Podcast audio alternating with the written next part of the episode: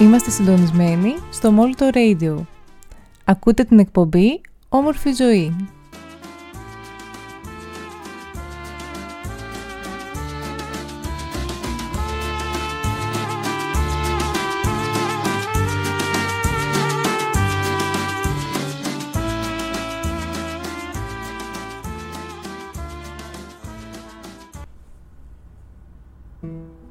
Καλησπέρα σας, καλώς ήρθατε σε άλλη μια εκπομπή για τη νέα αυτή χρονιά.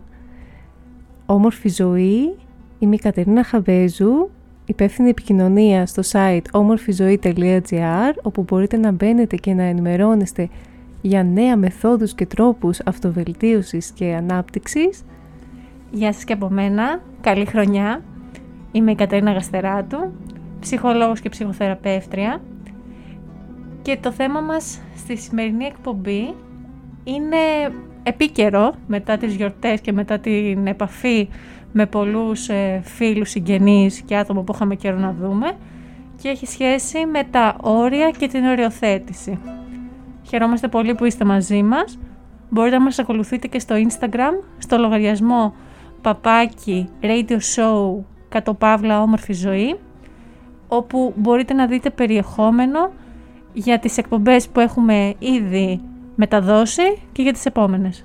Και να μας προτείνετε και εσείς θέματα που σας ενδιαφέρουν και θα θέλετε να αναπτύξουμε. Πάμε να ξεκινήσουμε.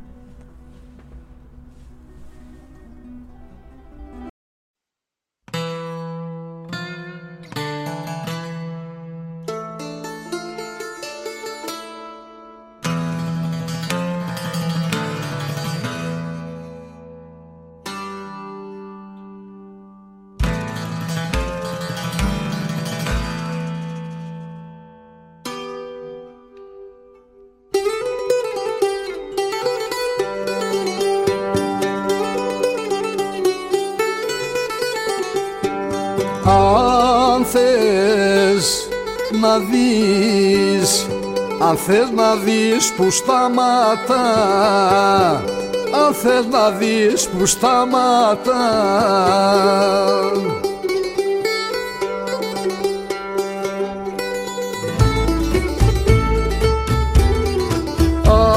Αν θες να δεις που σταματά θα αγάπης μου η στράτα Σ' αγάπης μου η στράτα.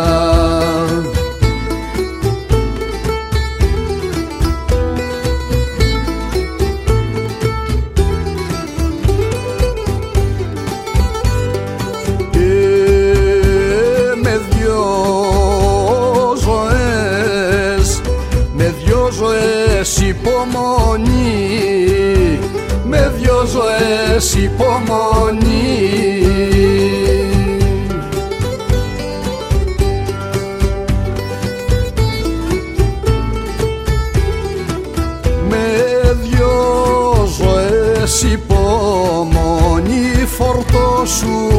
και περπάτα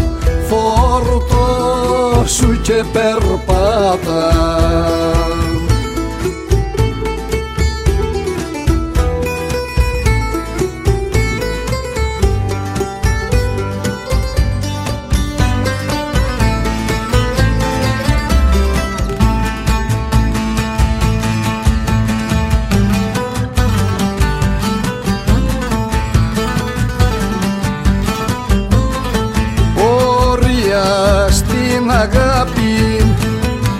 στην αγάπη μας όρια στην αγάπη μας.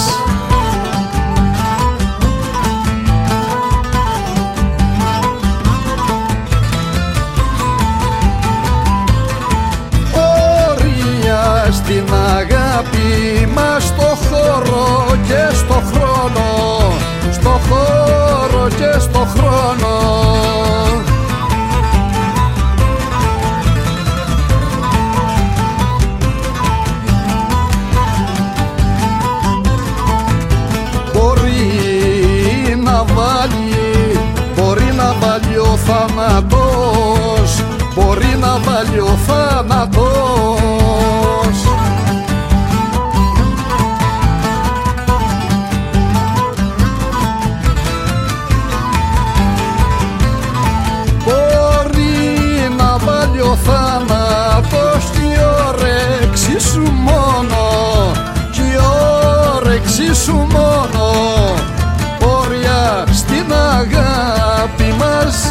στο χώρο και στο χρόνο στο χώρο και στο χρόνο. Μπορεί να βάλει ο θάνατος κι η όρεξή σου μόνο κι η όρεξή σου μόνο.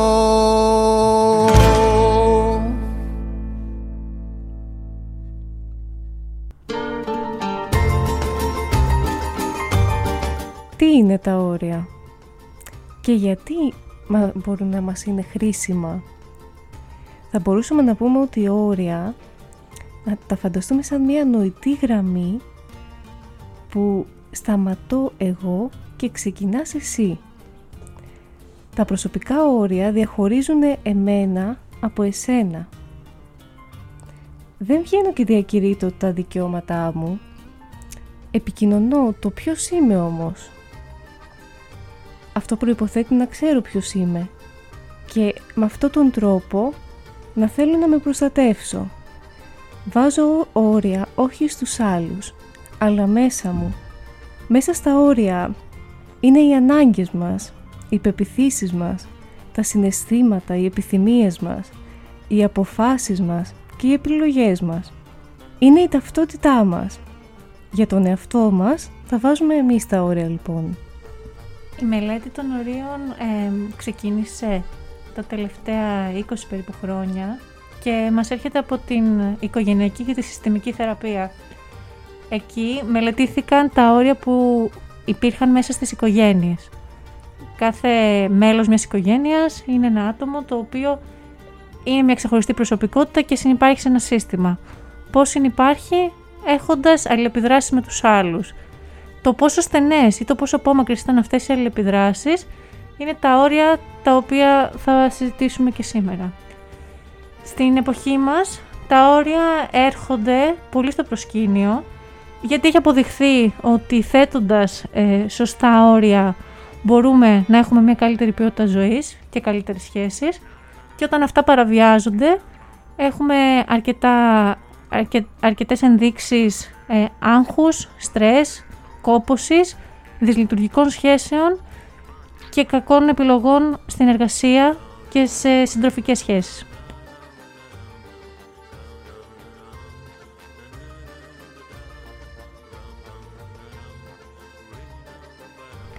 Και δύο φράσεις που θέλουμε να ξεκινήσουμε την εκπομπή είναι ότι τα όρια είναι η συγκεχημένη αίσθηση του ανήκω κάπου αλλά ταυτόχρονα είμαι αυτόνομος και θα σας αφήσουμε με τη φράση ότι τα όρια ενημερώνουν και διδάσκουν τους άλλους τι ακριβώς είμαστε ικανοί να αντέξουμε και να διαχειριστούμε. Και πάμε στο πρώτο μας κομμάτι.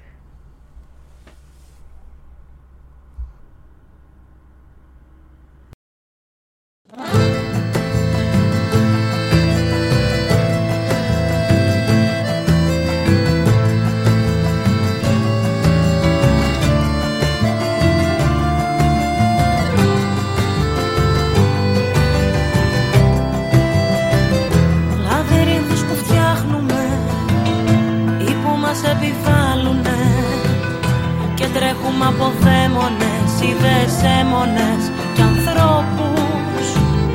Μας τρώει κάτι μέσα μας και χάνουμε την πέσα μας.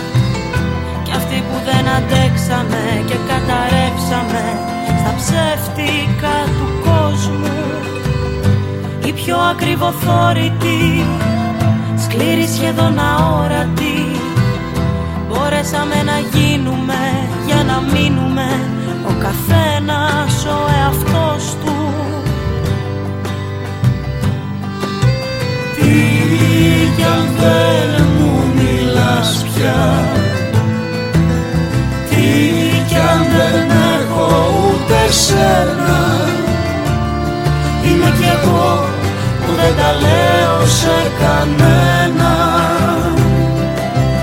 Τι κι αν δεν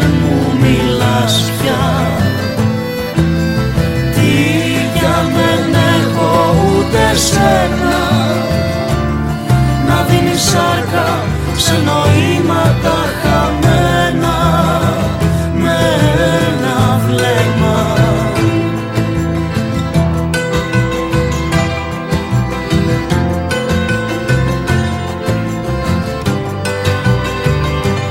Τη γαλήνη ψάχνουμε μεγάλη λέξη άκουμε.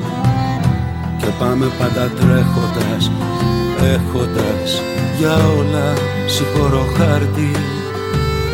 Κι αν βρίσκαμε το θάρρος μας Να διώξουμε το βάρος μας. Και σ' ό,τι ονειρευόμαστε Να μη φοβόμαστε Να η καρδιά μου πάρτι Ας το κάνουμε για χάρη μας Τιμή μας και καμάρι μας. Ό,τι έχουμε να δώσουμε Κι ας παραδώσουμε Τα την αγάπη. Τι κι αν δεν μου μιλάς πια. Τι κι αν δεν έχω ούτε σένα.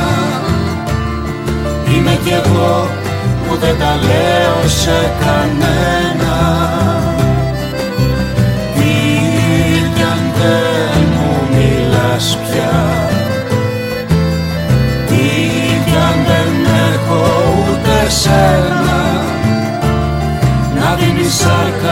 se ženo ima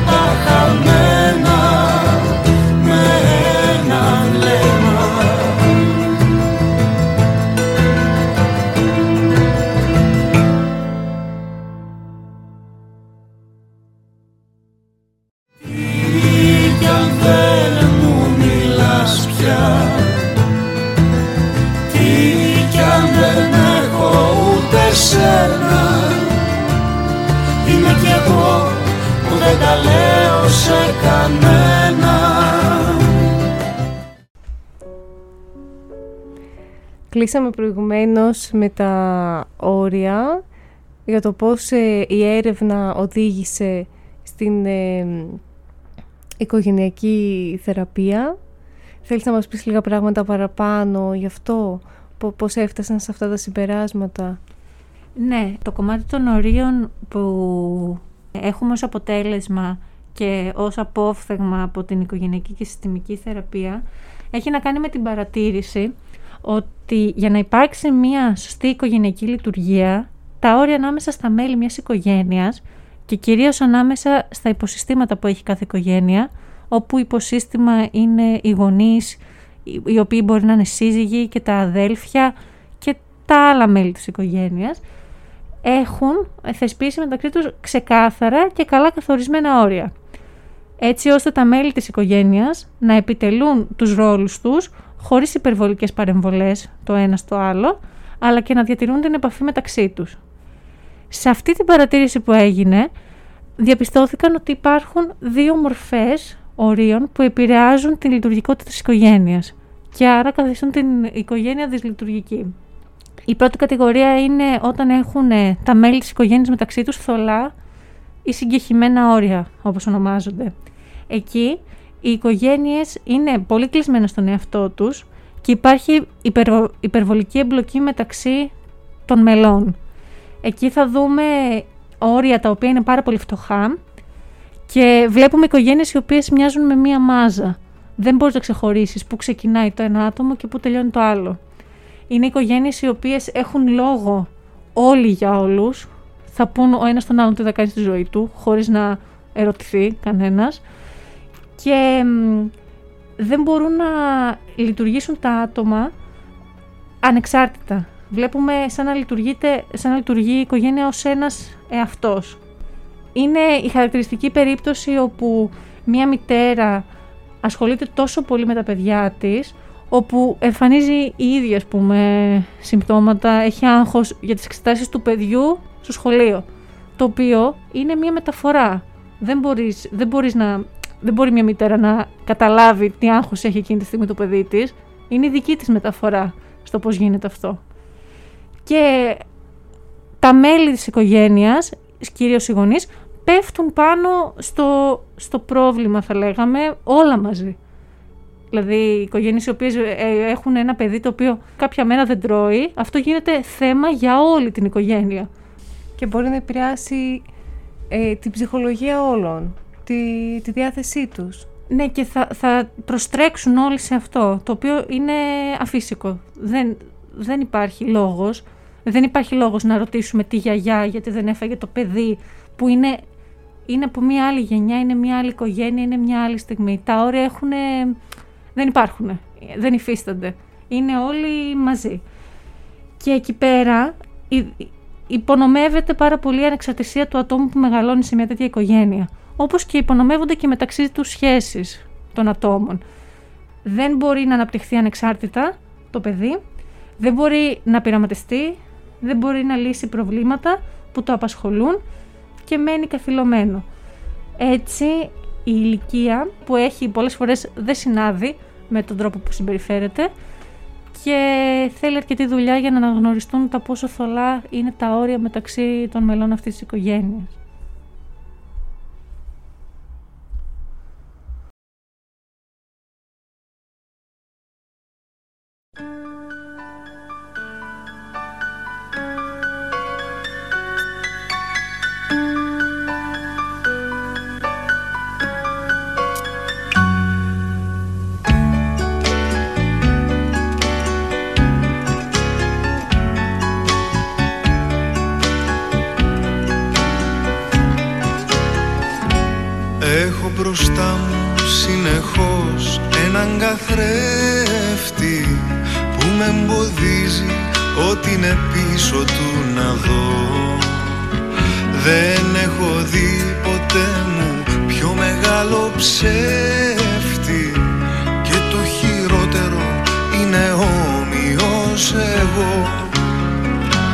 δείχνει πολύ καλό ενώ εγώ δεν είμαι.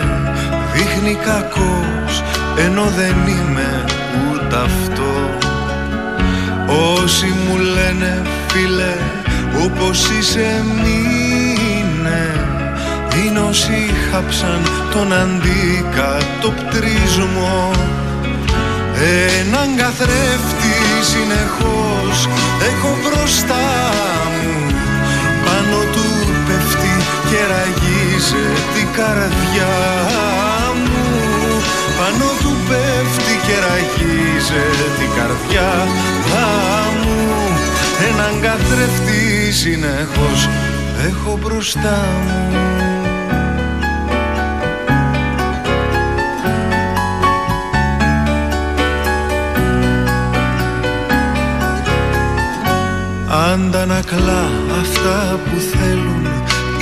γυναίκες.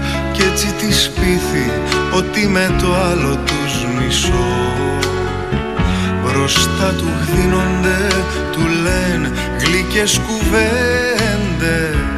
Πίσω από το τζάμι εγώ όλο μοναχός κοιτώ κάνει παιχνίδι ως και με τα πρότυπά τις φωνές που μου μιλούσανε παιδί. Τις φέρνει απέναντί μου και στα κυβικά μου. Πάω να τις φτάσω και τσουγκρίζω στο γυάλι.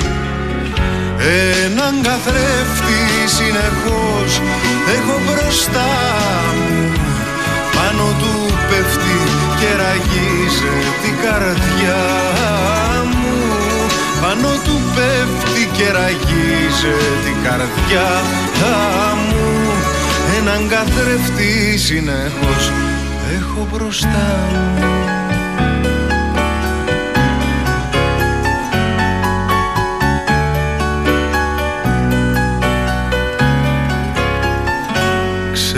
πως όλοι πια πιστεύουν σε καθρέφτες, σε οθόνες, σε φωτοτυπίες και προβολής Μέχρι παιχνίδια έχουν βγάλει που οι παίκτες Ζουν σε μια γυάλα και τους βλέπουμε όλοι εμείς. Μα εγώ θα κάνω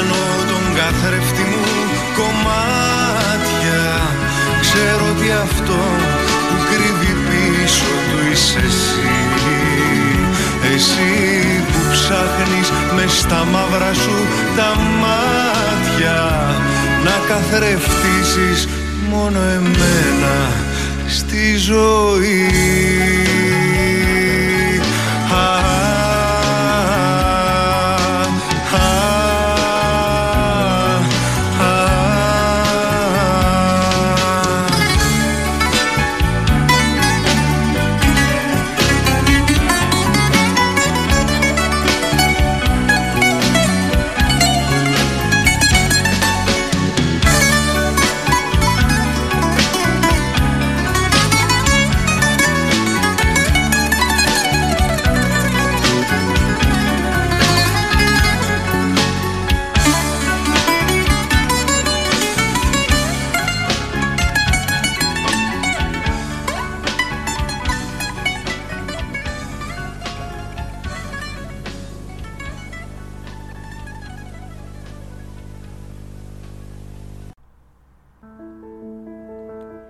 Δεύτερος τύπος ορίων που έχουν ε, ανοιχνευτεί στις οικογένειες είναι οι οικογένειες με άκαμπτα όρια. Εκεί ε, τα μέλη της οικογένειας δεν μπορούν να ανταποκριθούν το ένα στο άλλο και δεν δημιουργούν ουσιαστικά σχέση μεταξύ τους. Κάπως υπάρχουν πιο παγιωμένες και σταθερές αντιλήψεις. Δεν υπάρχει αυτή η διαλλακτικότητα. Υπάρχει ένας άνθρωπος, συνήθως είναι οι γονείς, όπου έχουν θέσει κάποια πράγματα, τα οποία είναι θέσφατα. Μένουν έτσι, δεν αλλάζουν. Και αυτά δεν έχουν και συνήθως αρκετό συνέστημα. Έτσι, οι οικογένειες οι οποίες μεγαλώνουν έτσι τα παιδιά τους, τους μαθαίνουν πώς να δημιουργούν αντίστοιχες σχέσεις. Στην περίπτωση αυτή μπορούμε να δούμε άτομα τα οποία λειτουργούν υπερβολικά αυτόνομα και ανεξάρτητα, αλλά δημιουργούν μια πολύ διαστρεβλωμένη εικόνα της ανεξαρτησίας, η οποία στο τέλος, στις προσωπικές σχέσεις που δημιουργεί το παιδί, ο ενήλικας πια, από μια τέτοια οικογένεια, δεν μπορεί να χωρέσει κανέναν άνθρωπο στη ζωή του. Είναι σαν να μην μπορώ να συσχετιστώ ουσιαστικά με, με τον άλλον, αφού έχω μάθει να λειτουργώ με έλλειψη συντροφικότητας, συλλογικότητας και αφοσίωσης. Ε, είναι δηλαδή άτομα τα οποία είναι κολλημένα σε ένα διαρκές όχι, ε, σε μια επιθετικότητα. Είναι άτομα τα οποία θα λέγαμε ότι ίσως είναι και φοβισμένα. Ε, ε, δηλαδή πίσω από την επιθετικότητα κρύβουν την ευαλωτότητά τους και το, το φόβο τους να φανούν ότι είναι, ότι είναι ότι θέλουν, δεν μπορούν να συσχετιστούν σωστά με τους άλλους. Ναι, και τα άκαμπτα όρια ήρθαν σε αυτή την περίπτωση για να τους προστατεύσουν.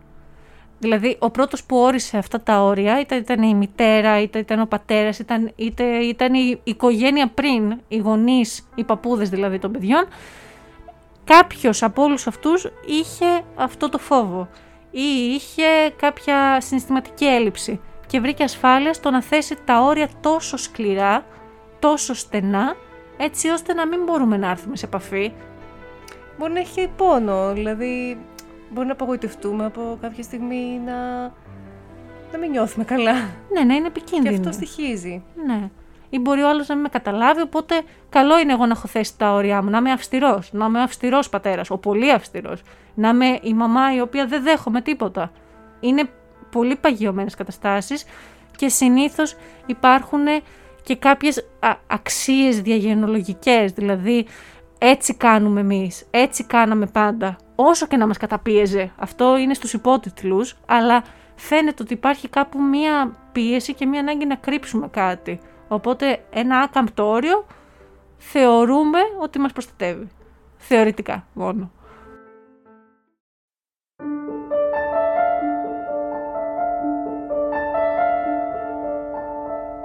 Ήρθε ένας άγγελος δίχως μίλια Έχει στα χέρια του κάτι απ' τα παλιά.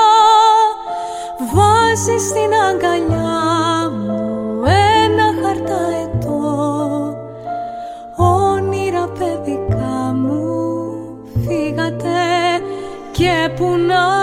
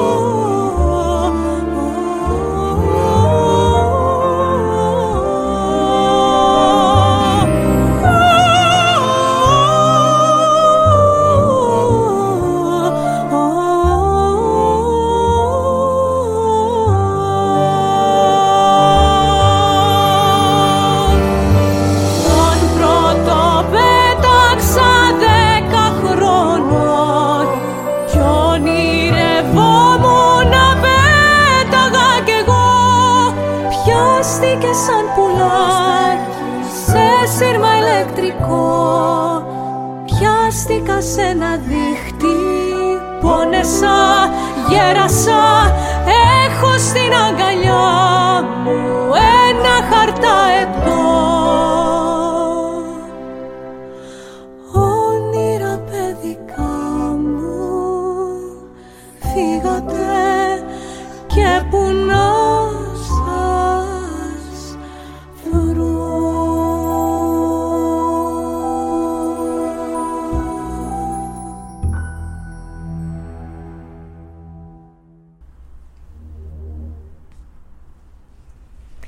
Και περνάμε στα χαλαρά όρια.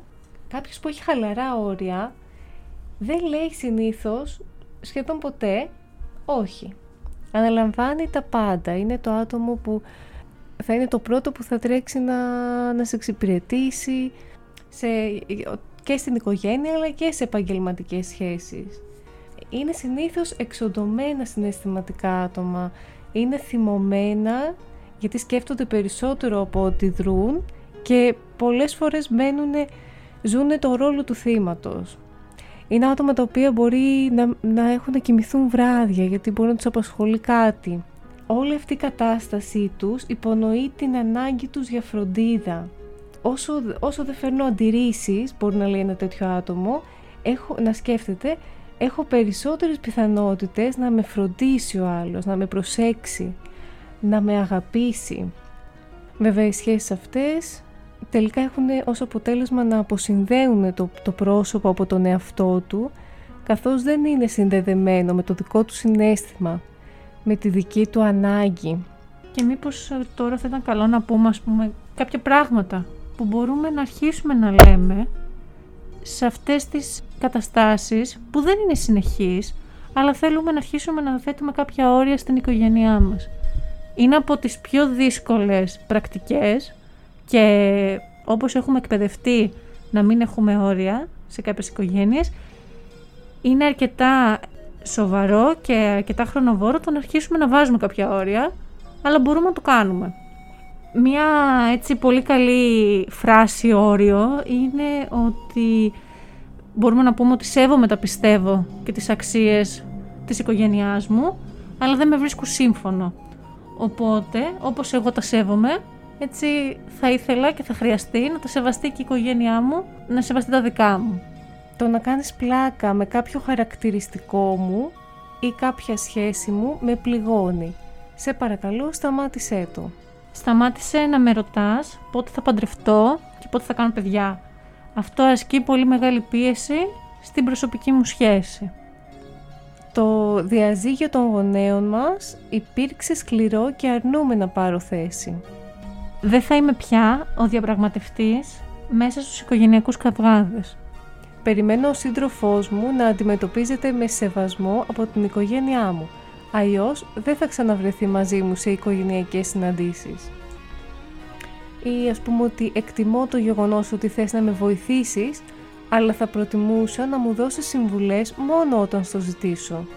Και άλλες παρόμοιες ερωτήσεις Και να έχουμε στο μυαλό μας ότι θέλει χρόνο εξάσκηση στο να ακούσουν και οι άλλοι τα δικά μας όρια και να θυμηθούμε ότι στις οικογένειες τα, η κάθε, το κάθε μέλος έχει μια διαφορετική ιστορία να, να πει για τα μέλη της οικογένειας.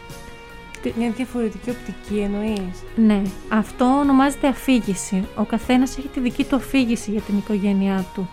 Εγώ έχω άλλη αφήγηση για τον πατέρα μου από ό,τι έχει η αδελφή μου.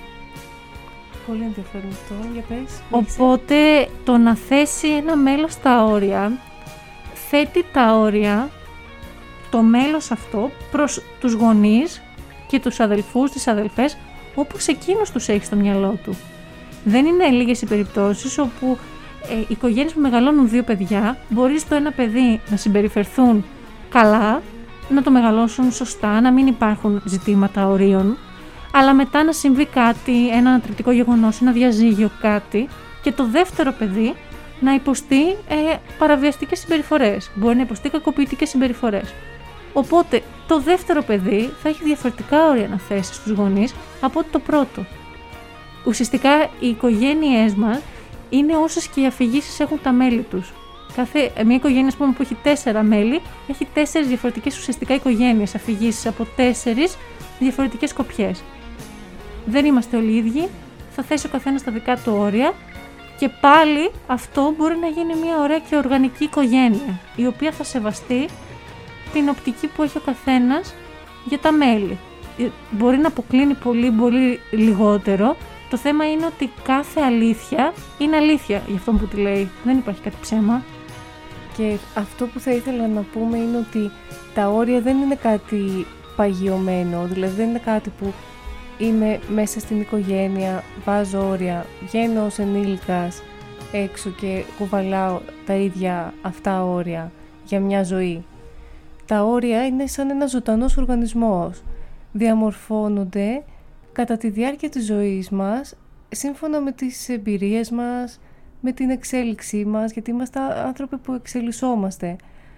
Οπότε έτσι πρέπει να τα αντιμετωπίζουμε, δηλαδή είναι σαν ένα ζωντανός οργανισμός που ανοίγει και κλείνει. Κάποιες φορές ανοίγουν τα, τα όρια μας, κάποιες φορές κλείνουν και αυτό έχει να κάνει με την επιλογή μας πού θέλουμε εμείς να ανοίγουν και να κλείνουν, σε ποιες σχέσεις. Και θέλει λιγότερο εγωισμό, στο να μπορούμε κάθε φορά που εξελισσόμαστε ή που βλέπουμε αλλαγές ή που βλέπουμε αλλαγές προς το χειρότερο ή το καλύτερο, να πούμε ότι όπα, τώρα θέλω να το, να το σφίξω λίγο το όριό μου, μου κάνεις κακό. Αλλά τώρα που είναι, είναι καλό αυτό μεταξύ μας, θέλω να έρθουμε πιο κοντά. Ε, μπορώ να σε αφήσω να, να κάνουμε περισσότερα πράγματα.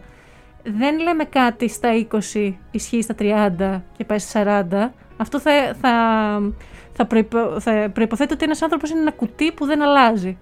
Εσύ Κατερίνα έχεις τα ίδια όρια ε, όταν ε, ήσουν ας πούμε φοιτήτρια πριν από κάποια χρόνια τα ίδια όρια, ας πούμε, τώρα που έχεις το δικό σου επάγγελμα, που εργάζεσαι; Είναι πολύ, διαφορετικά. Κάθε ηλικία, κάθε...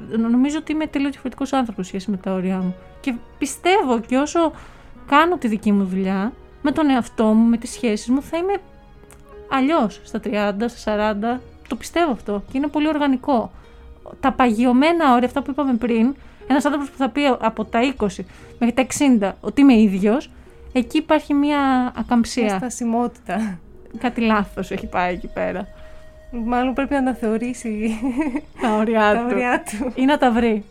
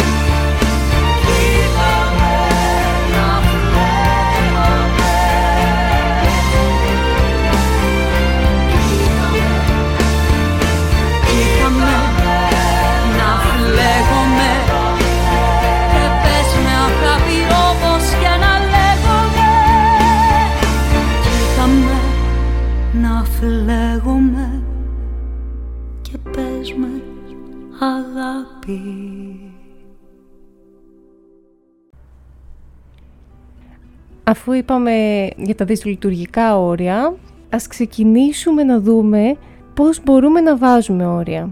Υπάρχει κάποια μαγική συνταγή, υπάρχει κάποιο εγχειρίδιο, υπάρχει κάποιος τρόπος συγκεκριμένος; Ή είναι κάτι προσωπικό για τον καθένα μας; Εγώ θα έλεγα αυτό το τελευταίο.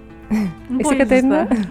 Υπάρχουν σε βιβλία και συνταγές, εντάξει, μην, μην λέμε ψέματα, αλλά το κομμάτι το πιο σημαντικό είναι η επαφή και η αυτογνωσία. Η σχέση που έχουμε με τον εαυτό. Αναρωτιόμαστε δηλαδή ποιοι είμαστε, τι θέλουμε από τη ζωή μας, πώς θέλουμε να είναι η ζωή μας, πώς θέλουμε, τι σχέσεις θέλουμε να κάνουμε και κινούμαστε αναλόγως. Μπορούμε να βάλουμε, να κάτσουμε λίγο κάτω με τον εαυτό μας και να βάλουμε και κάποια ερωτήματα. Είναι οι σχέσεις που έχω δει στο περιβάλλον μου ωφέλιμες για εμένα; Άμα είναι, okay, okay, κρατάω το μοτίβο που έχω. Και όλα καλά.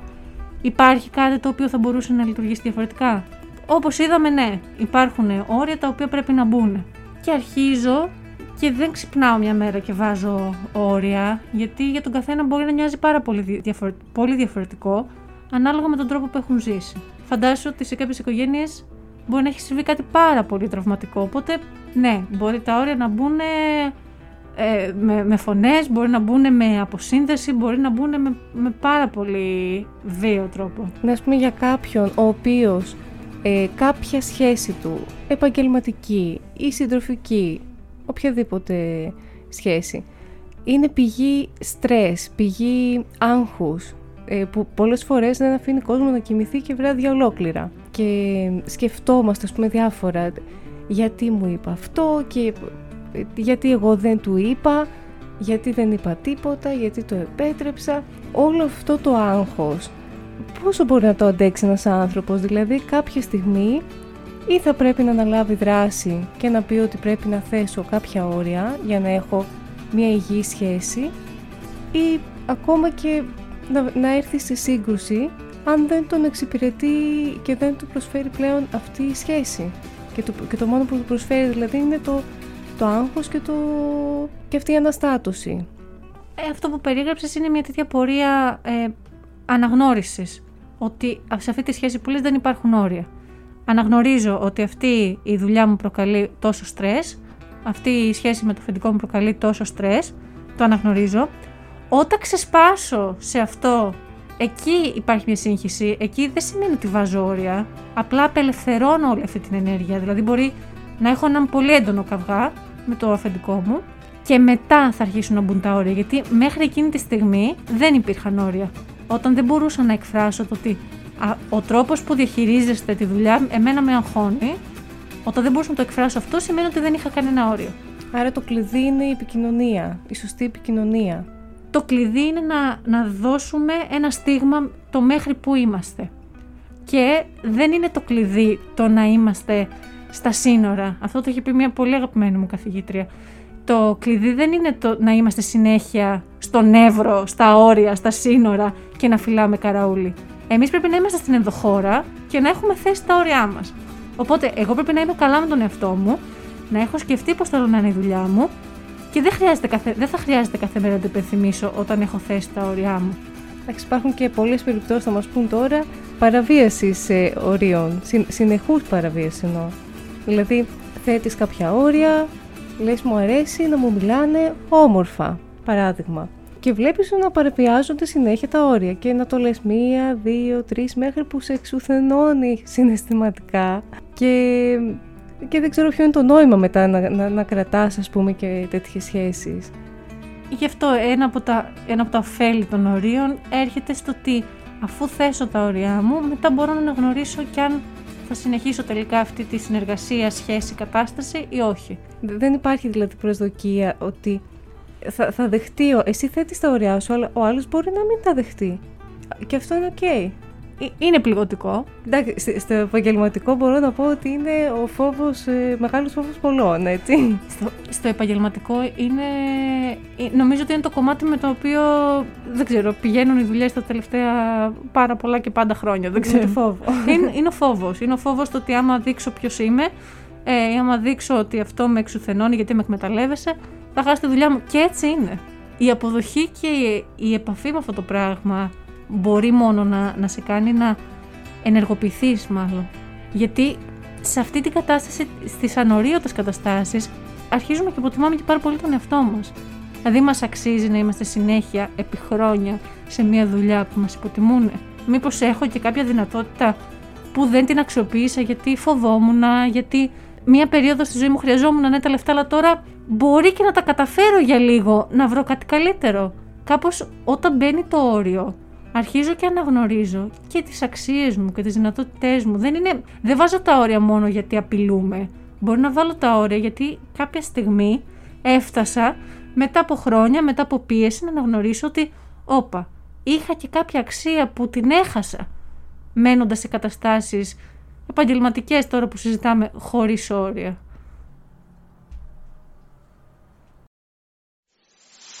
Περπάτησα πάρα πολύ και τα φτερά μου τα έχω χάσει. Μα εσύ που δεν πατάς τη γη καν την ψυχή μου να πετάξει. Με ένα αερόστατο να πάμε στο φεγγάρι ένα αεράκι να μας πάρει. Φωτιά και αέρας να κάνουμε δική μας τη μικρή ζωή Είναι η καρδιά μου μια αυλή σε ένα κελί που όλο μικραίνει.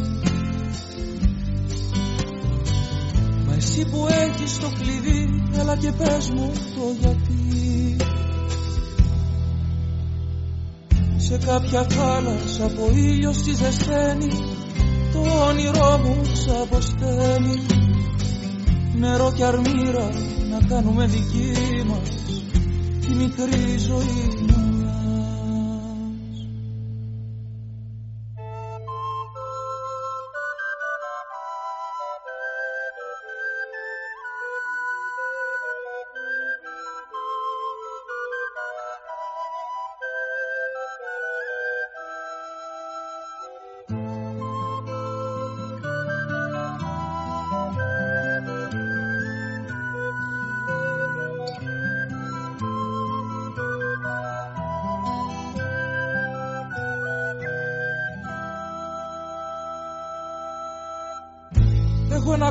στο λαιμό και μια φιλιά που όλος στενεύει. Έλα και κάνε μουσική την τρέλα που με διαφεντεύει. Κι αν είναι οι νότες και οι λέξεις αφελείς Τραγούδισέ τες να χαρείς Με ένα τραγούδι να κάνουμε δική μας Τη μικρή ζωή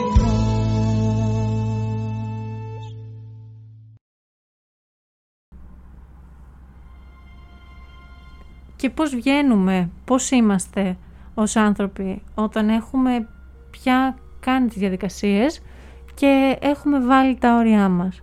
Αυτό που φαίνεται πάρα πολύ έντονα είναι ότι έχουμε βελτιώσει κατά πολύ τον τρόπο με τον οποίο επικοινωνούμε και τον τρόπο με τον οποίο γινόμαστε κατανοητοί από τους υπόλοιπους. Και επίσης φαίνεται πως έχουν αυξηθεί οι πιθανότητες να καλύψουμε τις ανάγκες μας, κάτι που είναι πάρα πολύ σημαντικό όταν επικοινωνούμε το όριό μας, όταν επικοινωνούμε τις ανάγκες μας ουσιαστικά, δεν προσδοκάμε κάποιος να διαβάσει το μυαλό μας, να ε, ξέρει από μόνος του τι εμείς θέλουμε. Το έχουμε δώσει, είναι έτοιμο. Και επίσης, πολύ σημαντικό σε σχέση με, το, με, με, τη, με τις βιολογικές ανάγκες και τα όρια, είναι το ότι προστατεύουμε τον εαυτό μας από την εξάντληση, την κούραση σωματική και συναισθηματική, γιατί αναγνωρίζουμε πια και τα, τα σημάδια όπου παραβιάζονται ίσως τα όρια μας ή όπου είμαστε στο σημείο το όπα, τώρα κάπου πάει να γίνει η στραβή.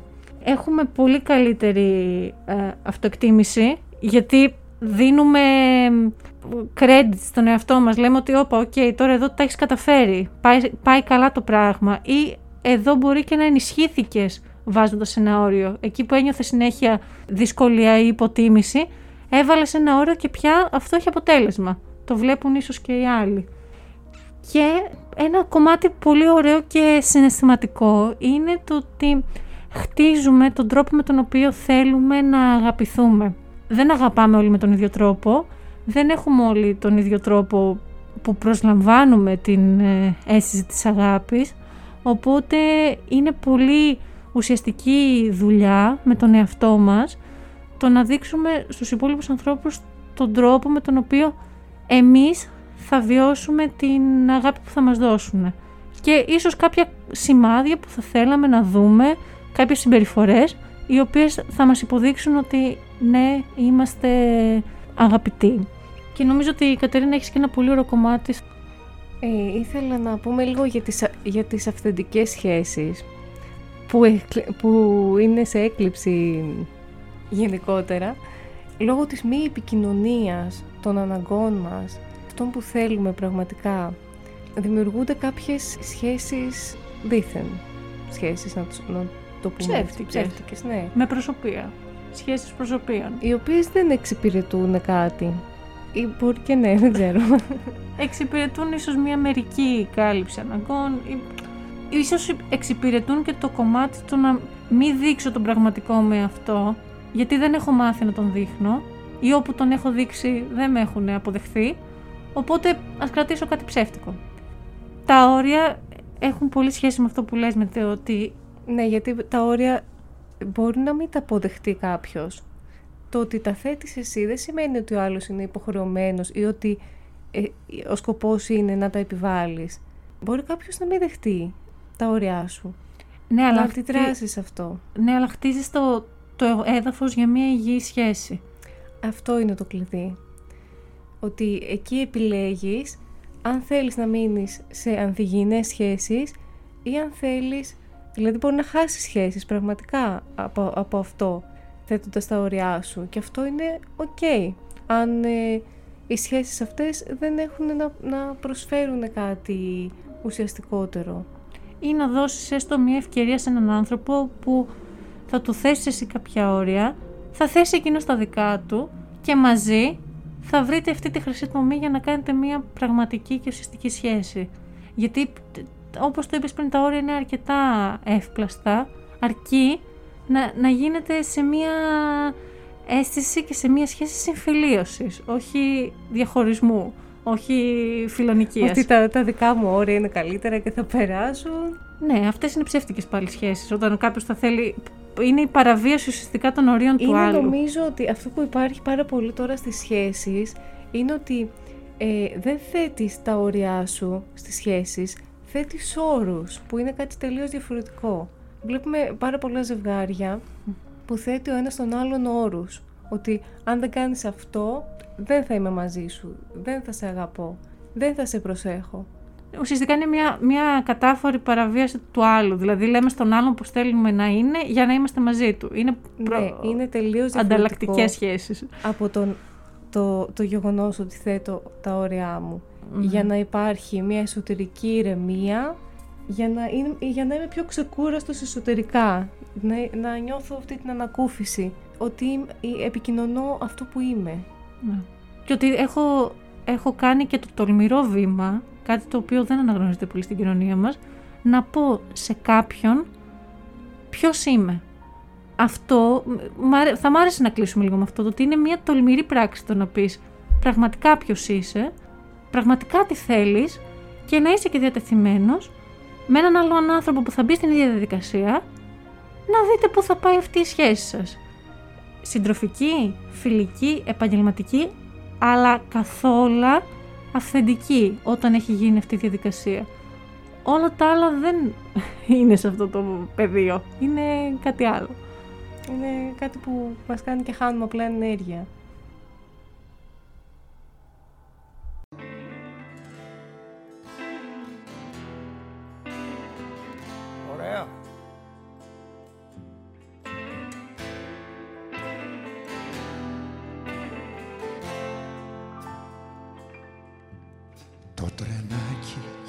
Γυρνούσε φωτισμένο κι αχνό στον αέρα. Κάτω η θάλασσα με ένα καράβι το φεγγάρι πιο πέρα. Σε θυμάμαι συχνά που φορούσες ένα άσπρο φουστάνι.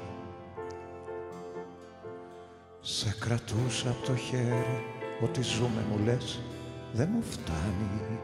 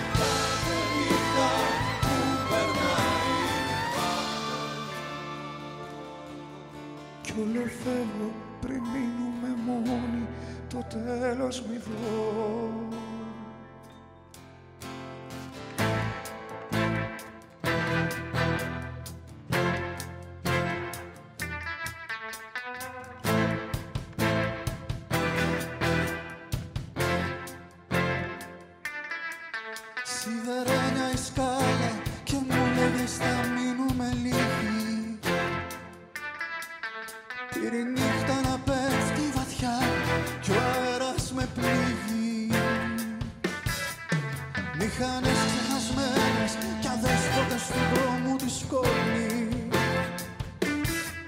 Σκέψουν όταν το πάτωμα σπρώμαυρο και μάσουν το πιόνι. Μια φορά και σπίτι δεν μπορεί θα το νιώσανε κι άλλοι Πριν το τέλος πως μοιάζει σιωπή σαν αγάπη μεγάλη.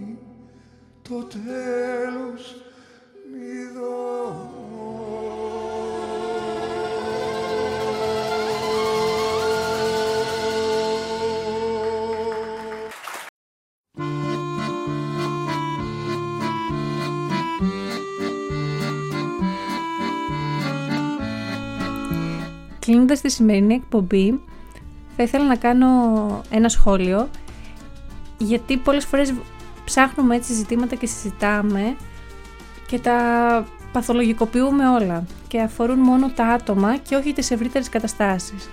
Το θέμα των ορίων, στη συγκεκριμένη περίοδο που ζούμε, που είναι μια περίοδος κρίσης, αφορά σε όλες τις καταστάσεις και σε πολύ ψηλά πράγματα, ηθικά, πολιτικά και κοινωνικά, τα οποία παραβιάζουν συνεχώς τα όρια μας. Έτσι, σαν άτομα ελεύθερα σε μια κοινωνία, είμαστε υποχρεωμένοι, όπως σε όλες τις καταστάσεις που αναφέραμε στην εκπομπή, έτσι και σε αυτό, να θέτουμε και να επαναπροσδιορίζουμε τα δικά μας όρια, για να συνεχίσουμε να λεγόμαστε άνθρωποι ελεύθεροι. Κλείνουμε την εκπομπή Κατερίνα σήμερα. Σας ευχαριστούμε πάρα πολύ που ήσασταν και σήμερα μαζί μας. Μην ξεχνάτε να μας στέλνετε τα μηνύματά σας και να επικοινωνείτε μαζί μας στο Instagram, στο λογαριασμό παπάκι radio show κάτω παύλα όμορφη ζωή. Θα χαρούμε πάρα πολύ να ακούσουμε και σχόλια και προτάσεις για την εκπομπή μας. Επίσης μπορείτε να επισκεφτείτε τον προσωπικό μας ιστότοπο εξατομίκευση.com ένας ιστότοπος για την αναλυτική ψυχολογία και την ψυχική υγεία και επίσης και την όμορφη όπου μπορείτε να ενημερώνεστε για άρθρα και εκδηλώσεις που σχετίζονται με, τον, με την αυτοβελτίωση και με την ολιστική υγεία. Στη σημερινή εκπομπή ακούστηκαν «Όρια στην αγάπη», Σταυρακάκης Βασίλης, Τσακαλάκης Δημήτριος. Λαβύρινθη, Παυλίνα Βουλγαράκη, Μπάμπης Στόκας. Ο Καθρέφτης, Φίβος Δελιβοριάς. Χαρταετός, Βενιζέλου Μάριαμ, Κακογιάννης Κώστας. Κοίταμε, Νατάσα Μποφίλιου. Παράκληση, Αλκίνος Ιωαννίδης. Πριν το τέλος, Βασίλης Παπακοσταντίνου. Κάρτε Ποστάλε, Ρίο, The Sound of Everything.